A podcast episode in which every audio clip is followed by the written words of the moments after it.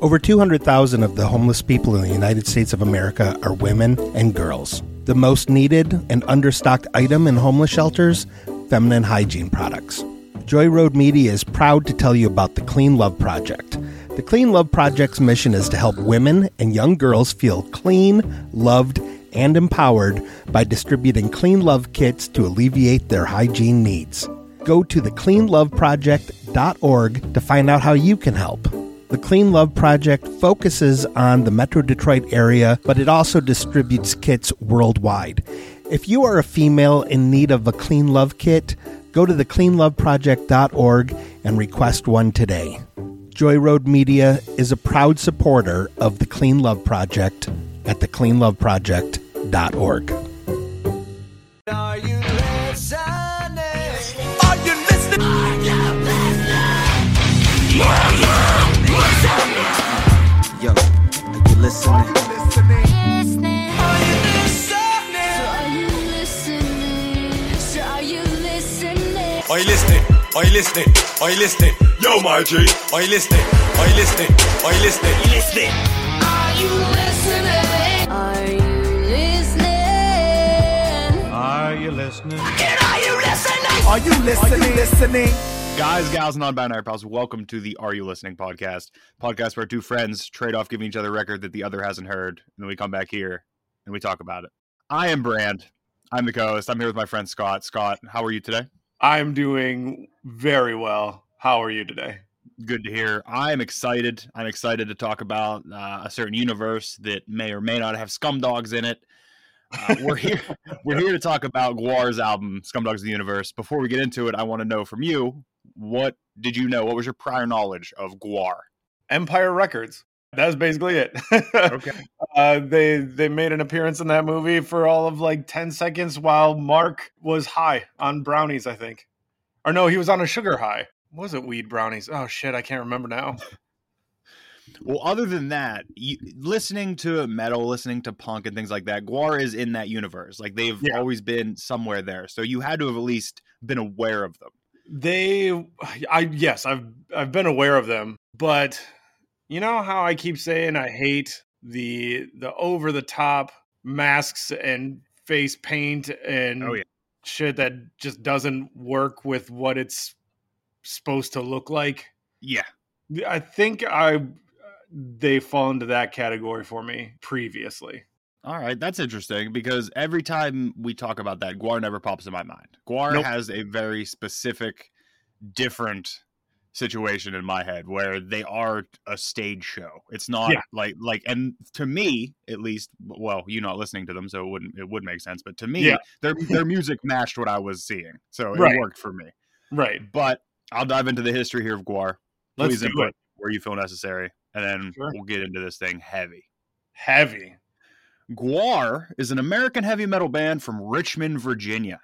From Virginia, I did not see that coming at all. From Virginia. Yeah, no, I pictured like L.A., Vegas. Someplace with show business. Yeah, yeah, show business related. Yeah, Yeah, not Richmond, Virginia. You know, the Not- cultural hub of show business. yeah, yeah. Formed in 1984. Wow. The band is a result of two separate projects merged into one. Okay, that's interesting.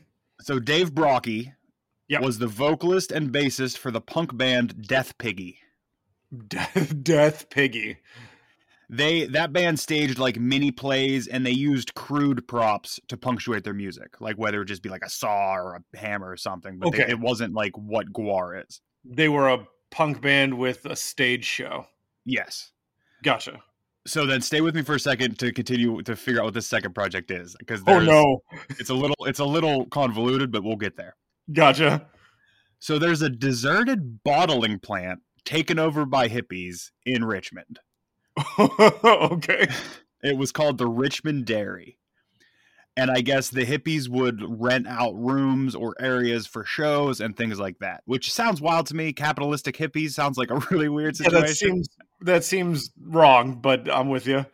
But in the Richmond Dairy is where Death Piggy met Hunter Jackson, Techno Destructo, and Chuck Varga, Sexecutioner, both of whom were attendees of Virginia Commonwealth University who had set up, quote unquote, the slave pit. The slave Okay. pit was a production space for Scumdogs of the Universe, a movie that they intended to make. Oh, okay. All right. So it was Jackson, Hunter Jackson, who they met at Richmond Dairy, who made who created props for Death Piggy to use on stage. So he was kind Okay, of so a making guy that props was for already involved with the, the making of the movie Scumdogs of the Universe. but he was making props for the band. He was making props for Death Piggy. Yes, Okay. that's where they met. so that's kind of how they got together. Gotcha. And then Brocky had an idea to use the costumes made for the movie and have Death Piggy open for itself as a barbaric band from Antarctica playing nonsense songs while sacrificing fake animals.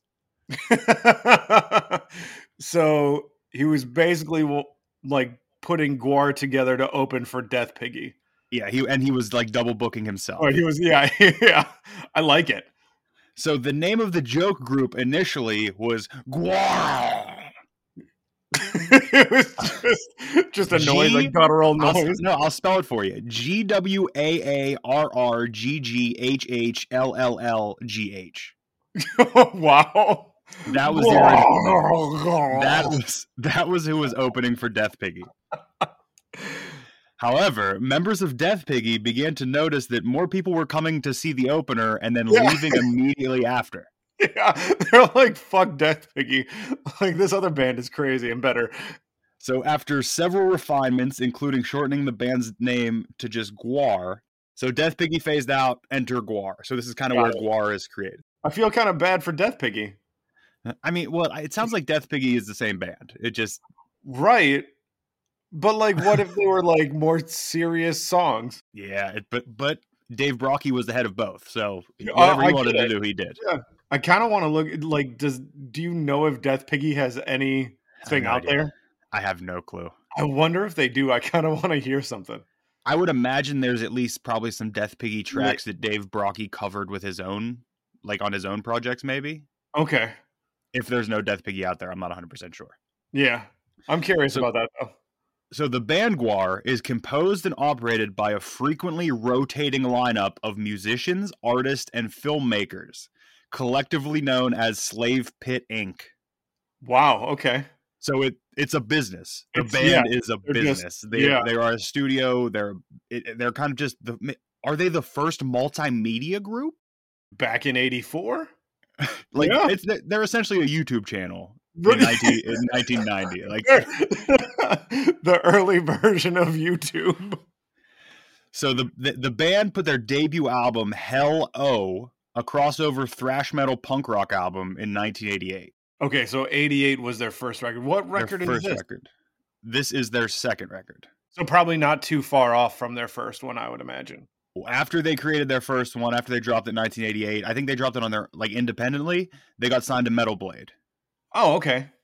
So Scumdogs Universe is the second album by Guar and the first album on Metal Blade Records. As the title implies, it is a concept album about their reign of terror on planet Earth. Yeah. I I caught that. So did they ever make that movie? I don't believe so. I be I believe Okay. Scumdogs They just was the transferred movie. it into Yeah, that's what I mean. Like Yeah, I believe that the album, like all the effort that was going to make the movie, made the album. I think like they put all the stories and everything Okay. in it. Is All right, I my got it. guess. Maybe there's a Scumdogs movie out there. As I've said prior about Guar, Gu- even though I love this record, Guar was kind of a one record and done for me. Like I, I Gotcha. got what I wanted and I'm good. yeah, okay. but I have to read you the personnel for this record because their names are so great, and Oh, I good. may I may mess some of them up because they are a little wildly named, but I'm going to try my best. Oh, for sure. So the personnel on this: Dave Brocky, Odorous Orungus, as he Yep. goes by, Odorous Orungus, lead know that. vocals. I think he was on like a, a talk show once that I might have seen. That. that checks out. It sounds Yeah. right. It yeah, I sounds think right. I've se- I, I think I might have seen something like that. But yeah, I got it. he did le- lead vocals and played bass on "Cold Place to Park." Dewey Rowell, Flatus Maximus. lead guitar and backing vocals. Mike Dirks, Ballsack, The Jaws of Death, wow. rhythm guitar, and backing vocals on Cool Place to Park. Michael Bishop, who is Beefcake the Mighty, bass, backing vocals, and lead vocals on Cool Place to Park.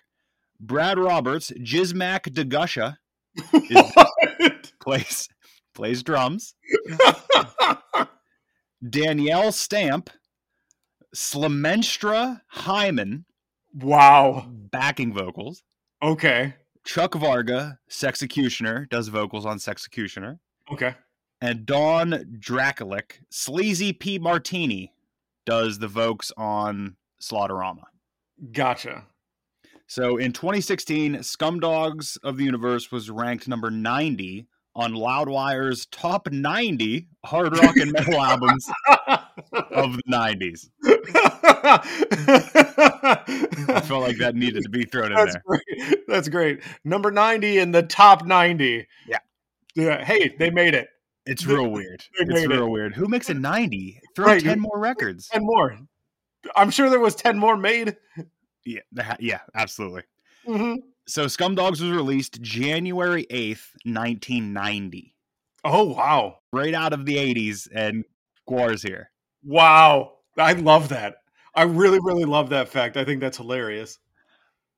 I think it's hilarious when we get a sense of when this album came out, what else was coming out, where we're at. So let's get into Okay. that. Yeah, let's other do it. albums other albums released January 1990. January 1st, we have the album Unfun by Jawbreaker. Yeah, I'd love that record.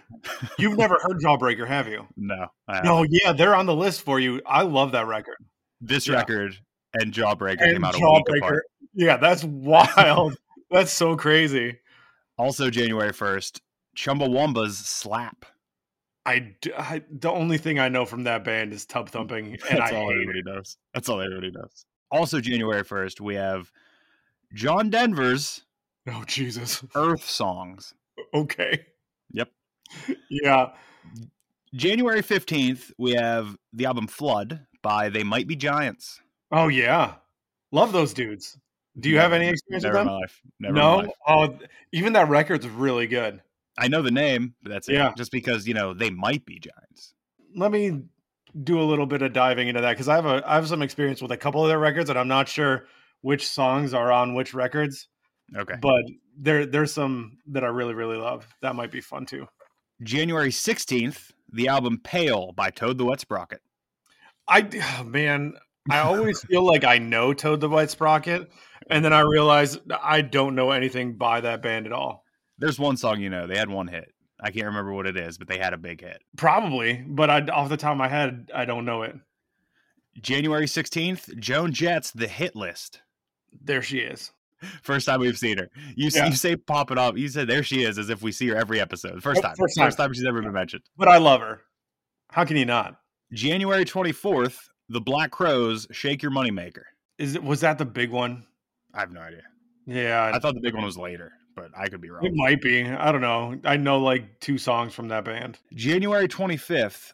This was considered like one of the most popular of the time, and I have no idea what this is, so you might. It is the Okay. album 1990 by Daniel Johnston. No idea. No, it was No. weird. It was it was it was considered one of the like the most popular of the time. I don't know. Is that right? Yeah. Yeah, I have no idea who that is. January 30th, last album I have here released, Earth, Wind, and Fire with Heritage. Nice.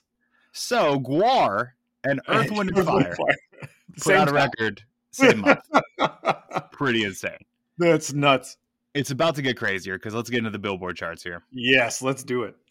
Billboard Hot 100, week of January 12th, 1990. So Guar's out right now. They're out. Yeah. Guar's out, and this is what's going on on the Hot In the 100. rest of the world. Number five, Don't Know Much by Linda Rodstadt featuring Aaron Neville. Yeah, I know that song. I do Don't not. know much, but I know I love you. And that about may be all I need to know. I got Yeah. nothing. I got nothing. for that. Nothing that doesn't ring a bell at all. Oof. No, No, at least not the way you sang it. I don't know. Maybe that's Is that- legit how it sounds. It's 100% accurate. then nothing. now I want you to try to sing the rest of these, is what I really want. Oh, shit. Number four, How Am I Supposed to Love Without You? Michael Bolton. Does he even sing? Isn't Michael Michael- Bolton just an instrumentalist? No, Oh, I'm pretty sure Michael Bolton sings sing. Does he? Oh God, gets it. Like gets it. he goes in all the way. I have no Yeah. Uh, idea. Yeah, I don't know that one. My bad. All right, number three, pump up the jam, Technotronic featuring Oh, Felly. pump it, Jam, pump it up while your feet are stomping. Yeah, I got it. Number two, Rhythm Nation by Janet Jackson. I mean, I know it. I I can't sing it though. I, I can't pick the the lyrics out. Number one song from the Billboard Hot 100, January 12th, 1990, Another Day in Paradise by Phil Collins. I can pull it. Give me a second. no, I can't. I don't got it. Okay. Damn it. See, those were all kind of those were all kind of obscure for me, so I wanted to go on the charts and see what else was on the charts that is highly Where, uh, recognizable. Yeah, yeah. So check some of these out, and just remember, the scumdogs of the universe, the record exists in this world, Right. the world we live in, while these songs are on the charts. Love it. At number eight, we have Just Like Jesse James by Cher. Okay. At number 13, Free Fallen, Tom Petty. I love that song. Like, who doesn't love that song? That song's like amazing. At number 20, Janie's Got a Gun by Aerosmith. Wow. Okay. Yep. And at number 57, this one might be the the biggest opposite song. The B52s with Rome. Guar and Rome. In Rome at the same time. so Sexecutioner and Rome both, Exist in the both- same space right both now. existing. Both Yeah. existing. So Billboard 200, here we go. Albums that we're selling. Sure. For some reason, though, it's week of January 13th. I don't know if they put the albums chart out a week later or a day later I back mean, hmm. then. I don't dude, know. Charts back in the day were wild because, uh, like, even even like releases were wild because they weren't all like on the same day every week. Yeah. Like records just came out whenever the fuck they wanted to put them out. So, number five, Forever Your Girl, Paul Abdul. Okay, Number That's- four, man, this is Number four. crazy. Janet Jackson's Rhythm Nation, 1814. Yep. Janet Jackson. Got it. Number three, Stormfront, Billy Joel. Yeah, that's the uh we didn't start the fire record. And he just won't quit talking about that fire and how he didn't start it. Hey, Number two, but seriously, Phil Collins. yep. And number one, Girl, You Know It's True, Millie Vanilli. Girl, you know it's true. Millie Vanilli topping the Billboard 200 Yeah, when that's Guar releases their second record. wild. Yeah. A couple more in here just to throw around. At number 12, we have Stone Cold Ryman by Young MC. Okay. At number 13, we have Dr. Feelgood by Motley Crue. Yeah, that's I think th- one of two Motley Crue records that I enjoy at all. And then here is the opposite one I have for you that Oh, no. needed needed to be put on here. So Okay. Guar, Guar. Guar's second record, Yeah. Scumdogs of the Universe, Sexecutioner, Slaughterama, Black and Huge, you know, the big ones. Little Mermaid soundtrack at number 61. the Little Mermaid soundtrack. Ariel, Ariel is singing about legs. Under the sea. Under Sebastian the is sea. clipping his claws together, and Guar is just bleeding on the front row of a crowd somewhere. Oh my god. So, Scott, that's all I have for the buildup of this record. I'm really excited to get into it. I'm very excited to get into it. This is quite a time for this record to be coming out.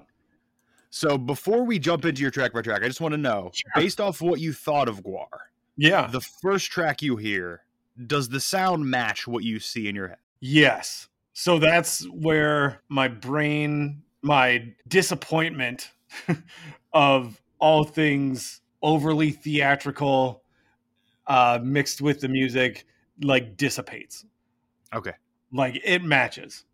Okay. So like I think when you gave me this record, you were like, just go look at a picture of Guar while you listen to it just to get a feel. Uh, so yeah, I've, I've looked at the cover art for this record, did a little Google search and scroll of Guar pictures, and this yeah, this matched. I was like, oh fucking finally somebody did it right. and I you know, think it was necessary. back I in the think if I think if you would have sat back and listened to this as if it was just a couple of guys in a studio, Yeah. it would it would have felt a w- way it would have felt a lot different. A lot. oh, for sure. Like if I had gone into it with my normal music appreciation thinking cap on, Like eh, uh, thinking it's like whoa, Toto. Isn't Toto the session musicians band? Is, isn't that all they Is that- are? I have no I idea. think so. I think so. Yeah, like imagining if this was Toto writing these songs and performing these songs just in studio, just a I couple. would of have been like, studio "What are guys. we doing? What what yes. what are we doing here?" yes. But seeing these guys, knowing what little I knew from like the Empire Records movie, and apparently seeing them on a, a talk show once or twice, getting the feel for them in costume, looking at the pictures, and then hearing this through the earbuds, I was like, "Oh yeah, no this this is right. This feels Okay. right." Okay, let's dive into it then. The opening track of Guar Scumdogs of the Universe, released January 8th, 1990, Salaminizer. I wonder how much inspiration Corey Taylor took from Dave Brockie and Guar when it came to getting his musical career started. You'd have to wonder. I've always thought it. Because there is a lot of vocal inflections that Dave Brockie does that I thought I've heard on a Stone Sour record or a Slipknot record. I feel like Slipknot is the takes themselves too seriously version of Guar. Like, Slipknot is Guar without comedy. Yeah, and Yeah, one hundred percent. a little bit of like bro culture sprinkled on, maybe. A little bit. Yeah, Because I, I feel like, as wild as some Gar- Guar stuff is, as wild as they look, it, it never feels like they're ever saying they're tough. It never Oh, sounds. no, it never sounds like they're talking about how badass they are. Even No. in a story, you're like, okay, this isn't. You're not talking Right. about yourselves favorably here. yeah. And it's funny because when we go into these sometimes, and I hear a band that sounds like another band, I usually gravitate towards the band I know. Mm-hmm. Mhm. This I feel like I'm always like, oh, I know this record came out years before, but I feel like they took it off of whoever. Mm-hmm. Hmm. Like I would be saying that Guar bit off Slipknot somehow. But a switch flipped in me, and I was like, no. But like I see the the origination, the origin of where Corey Taylor comes from. My enjoyment of Slipknot got taken down a notch by how much I enjoyed Guar. So Guar is like uh, in comic books, like when a character appears, but it's not the actual character. It's like a cha- it's like a version of the character, but not the character. It's called a prototype appearance. So Guar is almost like prototype Slipknot. Like they showed up as a Slipknot, but a completely different version of them that isn't the same character. And then Slipknot appears and is like, oh, that is Slipknot, Yeah. but it, it looks just like this other band, kinda. I love the sonics of this song right from rip, like right from the start. Just that that grimy, gritty, like thrash metal kind of mixed with punk uh, sound. Loved it. Brocky's vocals are amazing and fun. The band obviously doesn't take itself too seriously, and I love the last little bit of vocals you get saying this deli tray is unacceptable. I was like, that's the funniest shit. the sounds on this record n- even even knowing this record came out early last week when i saw that it came out in 1990 i thought this record was like 96 it, it Sure. n- 90 is very early for some of these sounds i hear to me at least Yeah, well, I d- I don't think I knew the date because when you said ninety, it took me by surprise. Uh, but yeah, this sounds later for sure. like there's some there's some definitive like punk riffs that sound like it's just third wave punk which wasn't until like 97 Yeah. 98 like it's crazy Like a little bit of hardcore uh, Yeah. mixed with punk. Yeah, it was it's fantastic. so then let's move on to the second track maggots First, you know me, and I love the the sound panning from ear to ear. yes It s- being a fly, sounding like it is flying through my brain. you don't like it It was a little unsettling, but I loved it. Okay. Th- th- it's mentioned that this is like the first experience with sampling that Guar did. okay. And the fact that they went that heavy with it, like it's the whole track. Like Yeah. it's, it's on the No. whole thing. It's not just a piece. It's it's Yeah. the whole time. when I was listening to this, I for real, the entire song, the fly was buzzing through my brain from ear to ear, and it felt a bit unsettling, but in a good way. I- It makes the the track feel grosser and it's supposed Yeah, to feel gross. One Like, hundred percent, it's all yeah. about maggots falling from the sky. Like that's the whole thing. yeah, and and bugs flying through your head. Uh, this song makes me wonder how much inspiration the entirety of the death metal deathcore scene came from Guar. Like I just Yeah. see Guar influencing everything at this point. honestly, I think that if Guar would have put out Scum Dogs, Mm-hmm. maybe another record and disappeared, Yeah. they would be talked about as one Right. of the like keystones of so many bands today. Yeah. But I think because Guar remained a band and put albums out and was just kept putting albums out and kept putting albums out and still around and still doing their wild stage shows that they kind of got diminished a bit because then uh, people only talk about their stage shows. People only talk about them spraying blood on the first five rows and Right. they're crazy. I remember wa- in it had to be 2006 ish. There was a news story that they sacrificed a Paris Hilton doll on stage, and like there was like outrage from somebody, but obviously it was somebody who didn't know who Guar was to begin with. right. so yeah. like Guar made news for things. If Guar would have disappeared and we would have looked back and been like, "Wow, look at what Guar did and look how they looked and look what they sounded like," I think you're right. It would be so much more talked about of their Yeah. influence. Yeah. This song is just so completely disgusting that it's funny. Uh, I love the female voice in the background that gives it like a super creepy, haunting type vibe. Like she's just in the background going off crazy. I think Uh, I think we need to call her by name, Slamestra Hyman. Slamestra Yes. Hyman. yeah, yeah. Uh, she does an amazing job with those vocals. Like j- it's it's almost like operatic Mhm. sounding. I- It's great, but yeah, it's super. What a super disgusting song. Yeah, it's but gross. it, but it fits. Like if I didn't know that they were so prop heavy and costume like costumed up, this definitely would have hit, hit differently yeah. but I'm definitely feeling like I'm on that disgusting humor vibe. And that yeah, and that's what they're doing. and that's yeah, so- all it is. Yeah. yeah. It's yeah, it's great. so then moving on to track three, Sick of You. This is so funny. I love the lyric you eat white toast is like on par of an insult with your face is gross. I d- I think that's so funny. Like it's so like like so lower level insult, but it's it's also like you pick apart everything that this person does that you're just like I'm so I'm so sick of you. Like- you know how you breathe? I hate it. Yeah, you fucking eat white toast. Who does that? You're gross. You Yeah. eat white toast? Ew. yeah. And then then I really love the bring it down section where he's like, bring it down. I said bring it down. And then it's just the bassist. Thank you. They're they're consistently working in the the entire concept record itself, as well as their each individual character stories. They're still this band from kind of space at this point, Yeah. and we'll get to that in a later song. But I've never seen Guar live. I've Right. always wanted to see Guar live. The problem is there's so many other Guar songs that I don't care about. That you That's just my don't problem. know. Like it would have to be a an anniversary tour of this record. Just play Scum Dogs front to back with the stage show, and I'm in. Right. Yeah. there's just so many other Guar songs, and I've tried. I've downloaded a lot of Guar albums, and I just none of them have ever touched me the way Scum Dogs did. Oh yeah. I and I think that is kind of the the consensus. Okay. Scum Dogs is considered Most their of- masterpiece. okay. so like eh, "Sick of You" is the song that's always played most. Like they always play it, and it is their encore usually. That's how big. Oh, that really? Song is.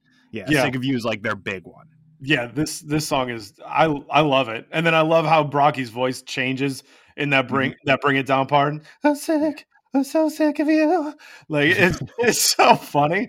Like I I don't know. I just yeah, I love everything about this track. It's it's great. I I struggle with humor in music sometimes. I because I definitely do. Like I'm not because it's just it's Yeah. usually not good and right. even once you're past that, it usually doesn't age well. Right. But I think when you have such a grasp and such a, an intent on what you're trying to do with a band, hmm th- like you need to, f- like they just went for it. Like Yeah. everything about this is, we're just gonna go. We're gonna Yeah. do it, and if it hits, it hits. If it doesn't, well, we tried. We did our Yeah. best. And then then a song like this, like everybody can feel this. Yeah. Everybody has that one person that you're like, Jesus Mhm. Christ. But like with the humor, there's also it's it's it's it's a very good s- track. Like it's a very Yeah. good song in and of itself. You take away the grossness and the theatrics, it's still a Yeah. very good song. Yeah, I love the groove. Who does the bass? It is Beefcake the Mighty. The okay, his bass on this track in particular is just. I love I love that bring it down part. Like that that part is just so. It was unexpected, especially after they didn't bring it down after the first time he said bring it down. Yeah. Uh, I just love it. I love it. Next up, we have track four. Slaughterama. Slaughterama. this shit is absolutely hilarious. Yeah, Like yeah, there, there's that one downfall, the F word thrown in there. 1990. That's But another it's, thing we can say yeah, about that's that. the thing. Like they're it's 1990. They're not a serious band. Yeah. They're intentionally trying to like make people upset. Yeah. And they're It's they're still, like, killing shock people rock. on a track. Yeah, yeah. They're they're killing people on a track and it's like it's funny. Like Mhm. I I love the dude's voice. Sounds like he's a mix of New York and Boston in the same at the same time. And I love the idea of it being like a reality show where like a game show. yeah, yeah, it's so funny. Those one-liners are still in my head. Anytime I Yeah. hear like hippie and soap or Yeah, red, red suspenders, uh, like all of them. Wh- whatever happened to Eddie Munster? I'm looking at him. I love the dude's accent. It's hilarious, and I love the line because when your life is shit, you haven't got much to lose. It's so funny. Gave up sex. Stop doing toot. Now you can't wait to give someone the boot. Yeah, It's so great. It is Yeah. just I genuinely think that everybody involved I'm and I'll I'll just put it as in this album, Mhm. they knew exactly what they were gonna do and they executed it perfectly. Like they did exactly what was needed to make this successful. And not just successful in nineteen ninety, but successful this this to me this holds up. This record holds up. I mean, I'm listening to it for the first time in 2022, Yeah. and on my walks, I was cracking up. like for for two and a half miles just laughing it's impossible to try to take this thing seriously if you did you would have the worst time from the salaminizer you had to realize what it was you know what i mean yeah. like If you listen get to it, you're past like oh, Solomonizer, yeah this is so funny like you can't end a song with this deli tray is unacceptable and think it's serious wow, imagine if somebody went into this. I should have tricked you. I should have been like, this is the most serious record you're ever gonna hear. and then just see if like you could forget about forget about George Harrison and all things uh, must pass. This is serious. Guar's is- Scum Dogs of the Universe is the most serious piece of artwork. John Lennon uh, wanted to be Guar. Oh man. So let's go on to the fifth track, "The Years Without Light." A great follow up to the Slaughterama. The guitar solo on this track is fantastic. I absolutely love the tempo shift at the end because I, I don't think a lot could follow up Slaughterama just because you're in that weird headspace. We killed everybody we could today. You do the same at home. Yep. Like, Wait, what? and then on uh, Years Without Light, they mentioned something about people dying on TV or something like that. I loved how it tied into Slaughterama. Still, still in the world. Still, Yeah. we're still in the world. yeah, you're still in that space. Yeah. And I, yeah, I loved it. I thought it was great. so then moving on to track six, "King Queen." The cadence and tempo of lyrics during the verses is extremely entertaining. Ju- just the way he's going about singing the words, Mhm. like the way he enunciates, the tempo he's on, just riding the beat. I loved it. I love the whispered vocals on parts of the song. I'm not entirely sure Odorous is the queeniest being that there ever has been, though. Maybe in his universe. Maybe Who in his world. Maybe in his Maybe world. that's true. Maybe he is. We don't know. I I think Dave Brockie was a true. I don't want to say he was like a musical mastermind, but I think anything that he wanted to do thematically, he could have Mhm. done. yeah. Because every every track, you're just like, wow. Like Dave Brockie brings it, does it, does exactly what is needed for it, keeps you in it. I, I Yeah. love it. Yeah. It's funny when you talk about vocal range, you think of somebody more like Mariah Carey. Like she hits those super, super high notes. But Dave Brocky can make his voice do amazing things. Hey, you, you learn a lot in the Richmond Dairy. I guess you do. One day you're playing with Death Piggy in the Richmond Dairy, and the next day you're King Queen. You know, it just happens. if you don't want me at my Death Piggy, you don't deserve me at my King Queen. I Put it on a T-shirt today. love it. so then the next song is Horror of Yig. If you really want me into something, you give me bagpipes and HP Lovecraft combined. You've got me 100%. I knew the bagpipes were going to snag. you. I knew it. Oh yeah. There's not much to say about this track except for how much I absolutely love it. The groove is great. The effects on the vocals is great. It gives it that like it gives it like a monster it gives Dave a, a m- monster feeling like an echo, a deep echo in the back of his throat type thing. Like he's, you know, possessed. The bass and the guitar work is great. It's just a great great song. I love it. Do you okay? Side side sidebar here. Sure. Do you actually like reading H.P. Lovecraft though? it's it's hard. It's dense. I and dull. I love the idea of a lot of the stuff. Yeah. That's where I'm um, at. But I wish yeah, somebody would like you know how like Cliff Cadbury- Notes, um, like no you know how like Canterbury Tales by Chaucer Yeah. was rewritten Mhm. and rewritten so you could fucking read it. so you can Like, read it, right? I need somebody to go in to H.P. Lovecraft and rewrite it so I can enjoy it because I- I've never once have enjoyed it. No, I've I've read a couple. I've enjoyed it, but I have to be in like the proper headspace for it. When one whole page is two sentences, I can't do it, man. and And Uh, he's, an, he's, he's an, like a known horrible human being, right? is he? I don't know I'm anything pretty about him, uh, sure. like his personal life at all. Well, wasn't it a big thing like that show Lovecraft Country? Wasn't it a big deal because the main character was black and H.P. Lovecraft was like very racist, like a Oh, is that very right? I- known racist. I gotta No look it up idea. so I can know if I have to cut this out or not. Sure. H.P. Lovecraft was one of the most influential writers of the 20th century. He was also one of the most racist. oh no. Uh, 120 125 years after his birth, the author known for his eerie tales and his racist beliefs. So he's known Yeah, for his racist He's beliefs. known for it. Oh, I didn't know that. Yeah, I, yeah, I, yeah. Apparently, he was horribly racist. Oh, I'm a I'm a fan of his universe, not his Yeah. personal life.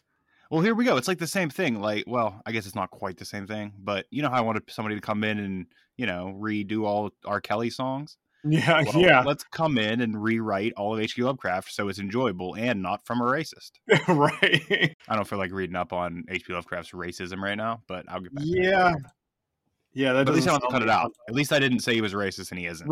Right. So moving on past Horvig to Yeah. track eight, Vlad the Impaler. Oh, Vlad the Impaler Vlad- song Vlad the Impaler. right after a Yig song. yes. Amazing. Uh, some of this stuff is so ridiculously funny. You can't help but love it. It's so great that I don't even mind the theatrics of the band.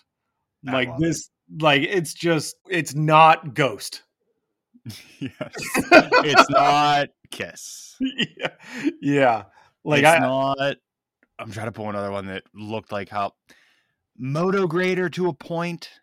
don't know who that is. I thought Moto Grader was going to sound a lot different than they looked. They did not sound the way I thought they did. Yeah. Mudvayne at times, Slipknot now. Yeah. like I'm glad but upset with myself that I never got into Guar before this. I'm not because this is going to be a great episode. Like that's what I'm saying. Like I'm I'm glad that I wasn't because you gave it to me and I I love it so this record 33 years it was around and you didn't know about it and I didn't know about it. It's it's upsetting and amazing at the same time. but do you think there was a time in your life where you were more against the theatrics like where you were where where you were into more serious music where you wouldn't have gotten down with this I don't know. You can say that about my life. You you'd have to look at it more as is there a time where you enjoyed funny stuff more than serious stuff? hey scott do you ever have a time where you liked something that was funny or you've always just been a just a mad piece of shit no, this, this would have fit in well when I was in my teenage years, like when I loved Bloodhound Gang. even bloodhound gang i don't think does bloodhound gang strictly comedy in my head Yeah. like, there's two levels guar is a comedy band that plays really good songs Yeah, bloodhound gang is a comedy band that plays comedy songs if that makes sense right. No, I get you, but I'm saying like if if It I would. would- yeah, I understand what you're saying. right around the same time, yeah. Or even like Blink 182 when they came out with Dude Ranch. With just the funny stuff. Yeah. early on. You know how heavy this would have sounded compared to Blink 182? Yeah, I know. That's that's the only thing like I don't know if I'd well no, because I was into heavy stuff back then too. So maybe I could have enjoyed it then, but then like that's such a small window because I don't even know that I like Bloodhound Gang anymore. Yeah, eh, that's a weird one for me too. Even Yeah. like I don't know if I ever liked a full album. I definitely like listened to the the hits with my friends. Let's put it this way. I wasn't listening to Bloodhound Gang alone. Right. Yeah. I, I did, and it was weird. yeah. just you sitting at home alone in a room with Bloodhound Gang playing, just sitting there staring at a wall is one of the funniest things I've ever thought of. I mean, it tracked. Me, baby, ain't nothing but mammals, so let's do it like they do on the Discovery Channel. Get horny now. Yeah. Although no, I loved, I love Tom Green's music, and that is even weirder. yeah, I didn't. I didn't like it. Tom Green's humor hit me, man. I love Tom Yeah. Green's humor. I was a fan of how, and I'm gonna be honest. Then there was a time where I got too serious. I was like, wow, that's cringy. I've come Yeah. 360. I'm the whole way back around. 180, Are you? 180 would be back around. 360 would be back to hating it. I'm 180 back around to. I think Tom Green is one of the funniest men on the planet. Well, he no, just that's has where you started. So you would funny be. as bones. 360. You started, loving it. Yeah. yeah, That you didn't like. it. 180, and Yeah. then yeah, complete 360. You're right. Yeah, we figured out uh, degrees here. It's fine. We're mad. I've played I've played 1080 snowboarding on an N64. I know what that is. I know what Tony Hawk doing a 900 is. He wasn't the first one though. He was just the first one that they promoted, which is crazy. The- I watched a whole documentary on it. It was there was Did you? another dude that did the 900, and then Tony Hawk did it like two weeks later, and oh was, man. was called like the most. The, he did it. He did the 900. Holy shit! it's Yeah. never been done. Never been remem- done. I remember when that happened. I watched it. I remember watching it live. X Games, baby. Yeah. All right, now let's get off the X Games and into the Guar Games. Yeah. Moving on to track nine, Black and Huge. Wow. Yeah, I don't even Yeah. know how to talk about this one. I, d- I don't either. Like I just wow was about it. The opening riffs are pretty great, but thi- this is an eye roll of a song. Yeah, and it's it has 1990 written all over it. Yeah, one hundred percent. Yeah, straight from the coin drops at the beginning of the song. Yeah, yeah, I could see like Jerry Seinfeld's friends showing this to him. Yeah, right. All right, we could just breeze Yeah. past it to Yeah, we can do that. track ten, Love Surgery. I love the laugh. The laugh is throughout the record. I Mhm. mean, I think it starts off the record. Yeah. and it just keeps going. But I like every time I hear it, I love it. that's awesome because Um, if you hated it, it'd be a different situation. 'cause Yeah. It would keep putting you in a bad mood. Yeah, this works only because he's supposed to be like an alien, right? Like they're supposed to be aliens or something. It works so well. And then like is that a clarinet solo Yeah, who knows what it in is? the middle of the song? Because it reminds me of Ferris Bueller's Day Off. Like at the beginning of the movie, when he's he his parents leave after he fakes him fakes that he's sick, and then he's sitting in there in his room and he has the hat on and he starts playing the clarinet terribly. And he's like, never had a lesson. And then starts going back to it. It sounds exactly like that. It's fantastic. It, it could be a space instrument for all we know. It's a space right. instrument. Who knows what it is? But it, it sounds just like that. And I I started cracking up. It's hilarious and it's fantastic. I'm glad you got into this so much because it, it could have went both ways. It could have went the other way easily. Well, you know, we've said it before. We're we're being completely open to every record that we give each other, and having the minuscule experience I've had previously with Guar, I knew the look I was dealing with, and after the first track, I got a taste of the humor that I was dealing with and pairing it with the visual and it just the humor works. Once you know that it's humorous, Mm-hmm. Mhm. you get in that headspace and it just it's so funny. And I think the track list is put together perfect for it too. Because like Oh, yeah. Salamanizer, if you get through Salamanizer and you think this is still a serious record, like we said, Like you're off. you don't know what you're doing. Yeah. y- Yeah. 100%. So let's move on to track 11, kind of the origin story of Guar, Death Yeah. Pod. That's what I Connor wrote down it's like the origin backstory for the band, and I love it. I really like this song. It's outrageous and funny, and it's genius. I think it's a bold move to put their origin story at track 11, but if you open this track, if you open this record up with Death Pod, it's a different record. Yeah, I don't. I wouldn't like it as much. yeah, no, I I love it. Uh, it's super heavy. This is a stinking mudball planet. Also, saying this is a heavy record, it is a heavy record by any terms. Oh yeah, Normally, normally I would say this is a heavy record by 1990s terms, but this is still a pretty heavy record today. it really is. You don't even have to. That was the heaviest clarinet solo I've ever heard in my entire life. Yes, absolutely, absolutely. Those are the heaviest bagpipes in Yig that I've ever heard. So moving on to track 12, Sexcuse Me, The Sex Executioner. It's excellent. Uh, It's unreal. it's so funny. Um, I could not see Emily getting into this song at all. I was just going to ask if you, you and the family sat around and gave this a once over. I will let Lucas listen to this when he's like 16, Okay. give him a few years, and then he'll find the humor in it. But this is so funny. The chorus in this thing is hilarious. It's excellent. Sexecutioner. Dun, dun, dun, dun, dun, dun, dun. It's like choral music. It's great. So moving on to the track, the album closer, Cool Place to Park. It doesn't really feel like it fits. Because the they all switch instruments and things, as you as you could tell when I mentioned the yeah, you, you personnel. mentioned yeah the you said it, except for on cool place to park. like on Cool Place to Park, Dave Brocky plays bass, Beefcake the Mighty does lead vocals. Yeah, I was gonna say the vocals sound different. Yeah, it's Beefcake the Mighty doing I don't mind the song at all. It just doesn't feel like it fits. I'm glad this was the closer though, because I don't know how else you close a record like this. like, yeah, it's true. and then this track doesn't fit anywhere else in the record. No. It looks like they put this record out under a master label as well as Metal Blade. Okay, And on the master label, Cool Plates to Park and Years Without Light aren't on it. oh, okay, So this would end with Sexecutioner.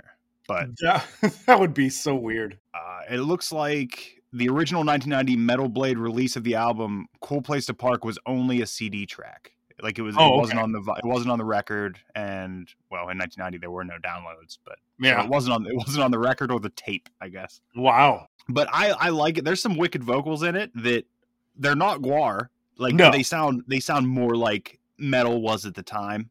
Yeah, yeah. I have a soft spot for those kind of vocals. I really Yeah. do. the vocals do sound completely different obviously because it's from a different person and Mhm. the song doesn't fit really but it's still it's still a really good song But it ends it, and but yeah I don't I don't know how else we would get out of it. like you Yeah. said, i really I don't, don't know. know how you end this record any other way like i really love the idea of them performing the record front to back and then right after it's executioner everybody do like drops their instruments does a quick fire drill grabs everybody else's instruments and then starts starts in on cool place to park so what's your top three here? My number three is Love Surgery. Okay, I, I didn't see that coming. Yeah, no, I was in a different different headspace when listening to this record. It's so funny. When I listened to this record before, like when I was really into this record, it was Mhm. when my music ADD was heavy. Oh But yeah. this like Slaughterama, I could get through. oh because sure. it was it was so funny. yeah. But if I'm being 100 percent honest, I don't know if I ever listened to Love Surgery, Death Dude. Pod, Horror of Yig. Like I probably i- if I leave if I listened to them at all, I probably made it a minute in and changed. Oh okay. Gotcha. I probably only was really into three quarters of this record. right. but it was nice to hear more more tracks from that same vibe that I loved. It was it was cool listening back this week to all this. sure. Yeah. My number three would probably be man, this is tough. It's tough for me. Fuck it. It's executioner. yeah. Executioner's is my three. So what's your two? uh, my number two is Sick of You. Sicky is my number one. I can't I Yeah. can't back o- uh, back off of that. Yeah. And then what's your number one then? My number one, Horror of Yig. Come on now. You That love it. thing is just a brilliant piece of art. I love it so much. The bagpipes, bro. The bagpipes were amazing. My number one's probably Salamanizer, Okay. but honorable mention to Maggots and honorable mention to Slaughterama, but it's hard to put that as a song yeah. because it's kind of it's kind of a, just a musical skit. Yeah, it really is. But It fits. It fit, yeah, it just fit, like it's so good. So before I ask you a question, quick cleanup here. Sure. In March of 2014, Guar's only remaining original member and founder, Dave Brocky, was found dead by a roommate. Cause of death, heroin overdose at age 50. Yeah. Yeah, I did know that. So th- they, they still exist, which, if there's ever been a band that I think it works for, because they've always kind of had a rotating people, Yeah.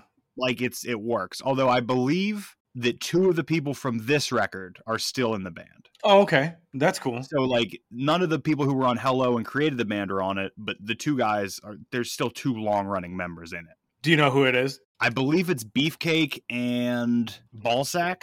Okay. I believe Is that the bassist? the rhythm guitar Oh, okay. and the bassist. Yeah. gotcha. Yeah. So then after after Scumdogs of the Universe, Guar went on to release 13 more studio records, Oh my gosh. two live albums, two compilation albums, and two EPs. That's awesome. So Guar is they're out there. Yeah. I mean, if you ever want to try to also, by the way, Scumdogs is 51 minutes, 55 seconds, and it doesn't really feel like It it. doesn't feel like it at all. The only way I realized how long it was is based off of how long I was walking listening to listening to it. Yeah. And it does it doesn't feel like it. But if you ever want to bite the bullet, and we can try to draft Guar maybe, Oh man. but I know it would be a battle for Scumdogs. that would be whoever's number one pick, I'm sure. Like I, I mean- I'll I actually do want to go and listen to more Guar now. I invite you Oh, to, and I yeah. invite you to report back on your findings. Sure. There's another band similar to Guar that I, and Okay. may- maybe they're not even similar to Guar, but in my head they are. Their name's Lordi, L O R D I. okay. they have a similar look. That, I don't think they're as comedic, but right. it's a similar sound to me. That I, I got into Lordy for a while too, but If I've they're tried a lot not of Guar as records. Comedic, I don't know how that'll work. Yeah, like that, that's, that's, that's, fair. the biggest part of Guar that I dove into that I that I sunk my teeth into was the humor of it. If I didn't go in knowing it was humorous, I would have looked at it completely differently and I probably would groan the hell out of it. I'll ask you now then, Sure. Scott. Yeah. Guar, Scumdogs, of the Universe. Yes. Thrown it, own it, phone it, or grown it. It's going to be here on Friday? Yeah. Did you get like the 30th anniversary printing? Yes. Yeah, I I looked up uh Discogs. 2020 Ye- printing? Sure, I think so. Because I think that's the one I got too. Yeah, the the cover looks like that. What what color variant did you get? Uh, I think it's red. Yes, because they had another one that came out that's gray marble. Oh, guess who got the? Oh no, mine's clear. Oh, you got clear. Mine is red. It's it's coming in red. I think I ordered this when it dropped, and I think I was I may- maybe I had just ordered a bunch of red records. sure. like, I don't need, I don't need another red one. yeah, I wanted one. You know me. I I love having ones match the color of the cover art in some way. To be Uh, clear, still matches though. Yeah, no, that's right. But looking it up, the original pressings were pretty expensive. Uh, and then they have just a gang of 30th anniversary ones. So yeah, I picked up the one that's uh, red transparent with black swirl in it. Is it from Slave Pit Records? Yep, Slave Pit Records. I think it's their only release, by the way. Like, Okay. well, at least it's their first release, like SP 001 Yep, but yeah, it's it's coming on Friday. And as far as bands that wear masks uh, and face paint stuff, it's a throne. I'm I'm doing it. I love that. I love that. And please listen to more Guar. Report back. I'm going to. Uh, I just have to continue to be in the right headspace. Yes, But understood. This was this was fun. I might stop after. after Brocky dies, Yeah, so that would be Battle Max. Battle Maximus. Yeah, that might be where I stop. We'll see though, because you know my feelings about bands switching up vocalists, but they even did it in this record. So Yeah. I don't know. I I'll, I might give it a shot. See how they how they are with the new vocalist, whoever that is. Uh, I think it's just um, what's his name takes over as lead vocals. Oh no, they do get a new vocalist. Mike Bishop. Yeah, that's Beefcake. Blowhard That's- the Berserker. Oh hi- well, on here his name is Beefcake the Mighty slash Blothar, so he just changes characters. Oh, because Okay. Beefcake. Oh, also the drummer has been with them since 1990. Uh-huh. Jizmac Dagusha yeah, yeah. and Ballsack Jaws of Death. Yeah, we'll see. I don't know.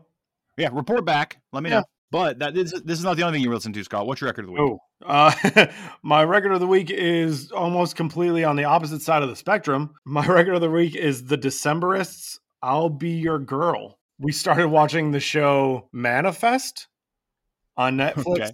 and in the first episode, there was this song, which is actually the opener to this record, and I really, really liked it. And I don't know if I like this whole record, but it was it was a different vibe from Guar. so Yeah, I think most things are. yeah, yeah. But it was it was enjoyable enough. It was entertaining enough. And I didn't really have anything else I really wanted to listen to. I was just guar all week. solid. I'm, I'm Yeah. a fan of that kind of. I'm, I'm a fan of that kind of situation. Yeah.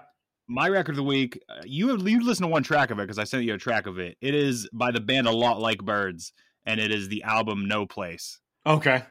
And that's the the track I sent you sounded like kind of like Law Dispute, but Oh yeah, yeah, yeah. like not like Law Dispute. It Right.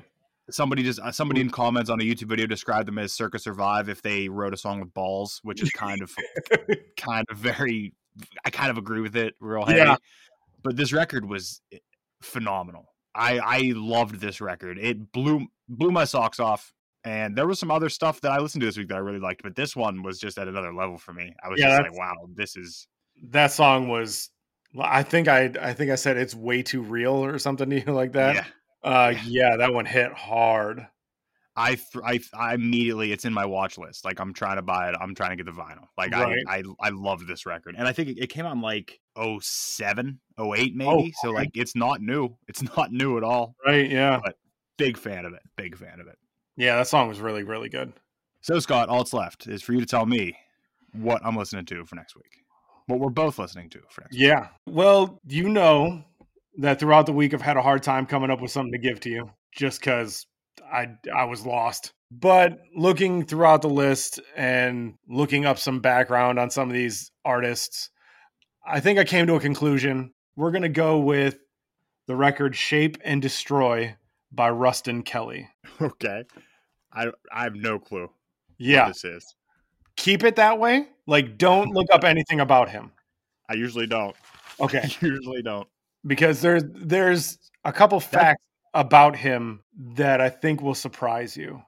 Well, that's why I come in here and I sound like an idiot, where I'm like, they sound like just, they sound like old beat up dudes from Brooklyn. And you're like, well, they're 13 from Australia. So that's just proof that I come in here blind. I don't, I don't look shit Right. up.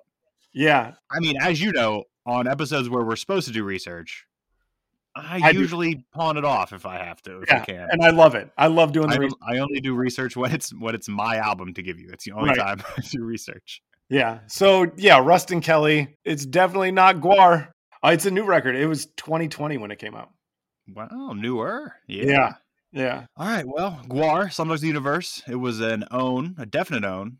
And, Throne. uh, It's thrown. um, um, it's a throne. All right.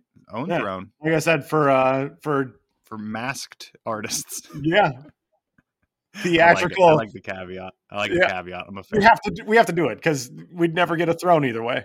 But Agreed. yeah, no, I love this man for theatrical humor bands. You you can't do better. I can't argue with that. Yeah. And I'm wondering if you're going to go one and done like I did. So please report back on the Guar listen experience. Sure. Follow us on Twitter at AWLPod. Follow us on Instagram at AWLPod. Join the Facebook group. Link will be in the show notes. Send us an email at areyoulistening.pod at gmail.com. Listen to all the Joy Road Media shows. Support Joy Road Media Network. Scott, thank you for the episode. Thank you for the friendship. Thank, you for the Thank podcast. Thank you. It's great. Listeners, love thank you for doing it. listening. Of course, everybody. Thank you for listening. And the real question remains Are you listening? Are you listening? John Lennon uh, wanted to be Guar. This deli tray is unacceptable. The bagpipes, bro. The bagpipes were amazing. That was the heaviest clarinet solo I've ever heard in my entire life.